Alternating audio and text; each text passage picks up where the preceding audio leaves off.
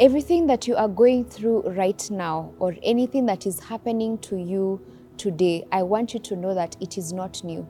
And many people who have already gone before you have actually gone through the same challenges.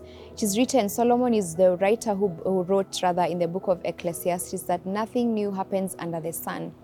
You know, in a relay, um, the person who ideally we know what happens in a relay race um, the person who is behind hands over the baton, baton to the person who is in front and the same uh, the same co- consistency continues. The person who is in front hands over the baton to the person who is also in front of them.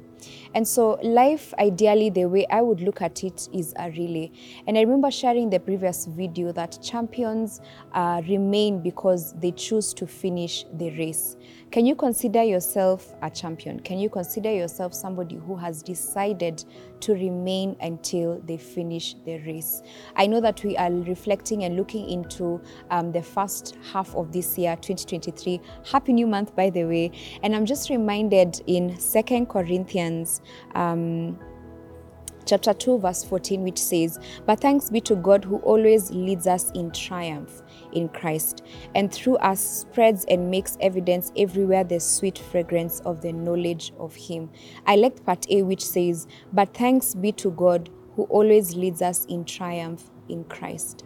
I want you to know that the challenges that you are going through right now, whether it's a form of anxiety, depression, whether you just lost your business and you don't know how you are going to make ends meet, whether it's a job that you lost, or probably you having to tarmac and trying to find a job, or whatever the case, whatever it is that you are going through, I want you to know that nothing new happens, nothing new happens under the sun. That the people also who have gone before you have actually gone through the same challenges. But the question is, are you going to give up? Or are you going to be a champion? Are you going to choose to be the person who is going to keep running that race and hand over the baton to the person who is in front of you? You see, the reason as to why we can't give up as Christians is because there are people who are tied to our destinies. There are people who are tied to what God has called us to do.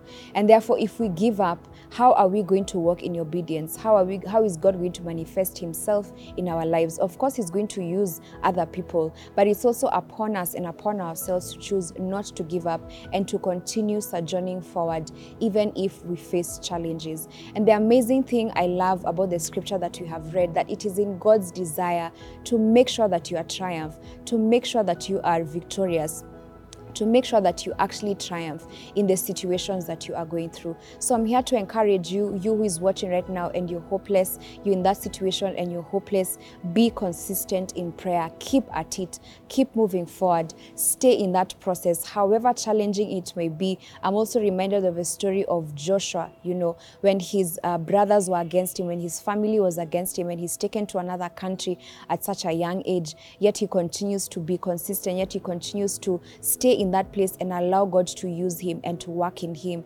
And at the end of it all, he says that whatever was meant for evil, God meant it for good. And I'll encourage you and let you know the same thing that whatever is meant for evil in your life right now, God wants to use it for good and for the glory and honor of His name. So continue staying in this race of life. Remember that it is a relay, and when you are tri- when you have triumphed, you are going to hand over the baton to somebody else. God bless you.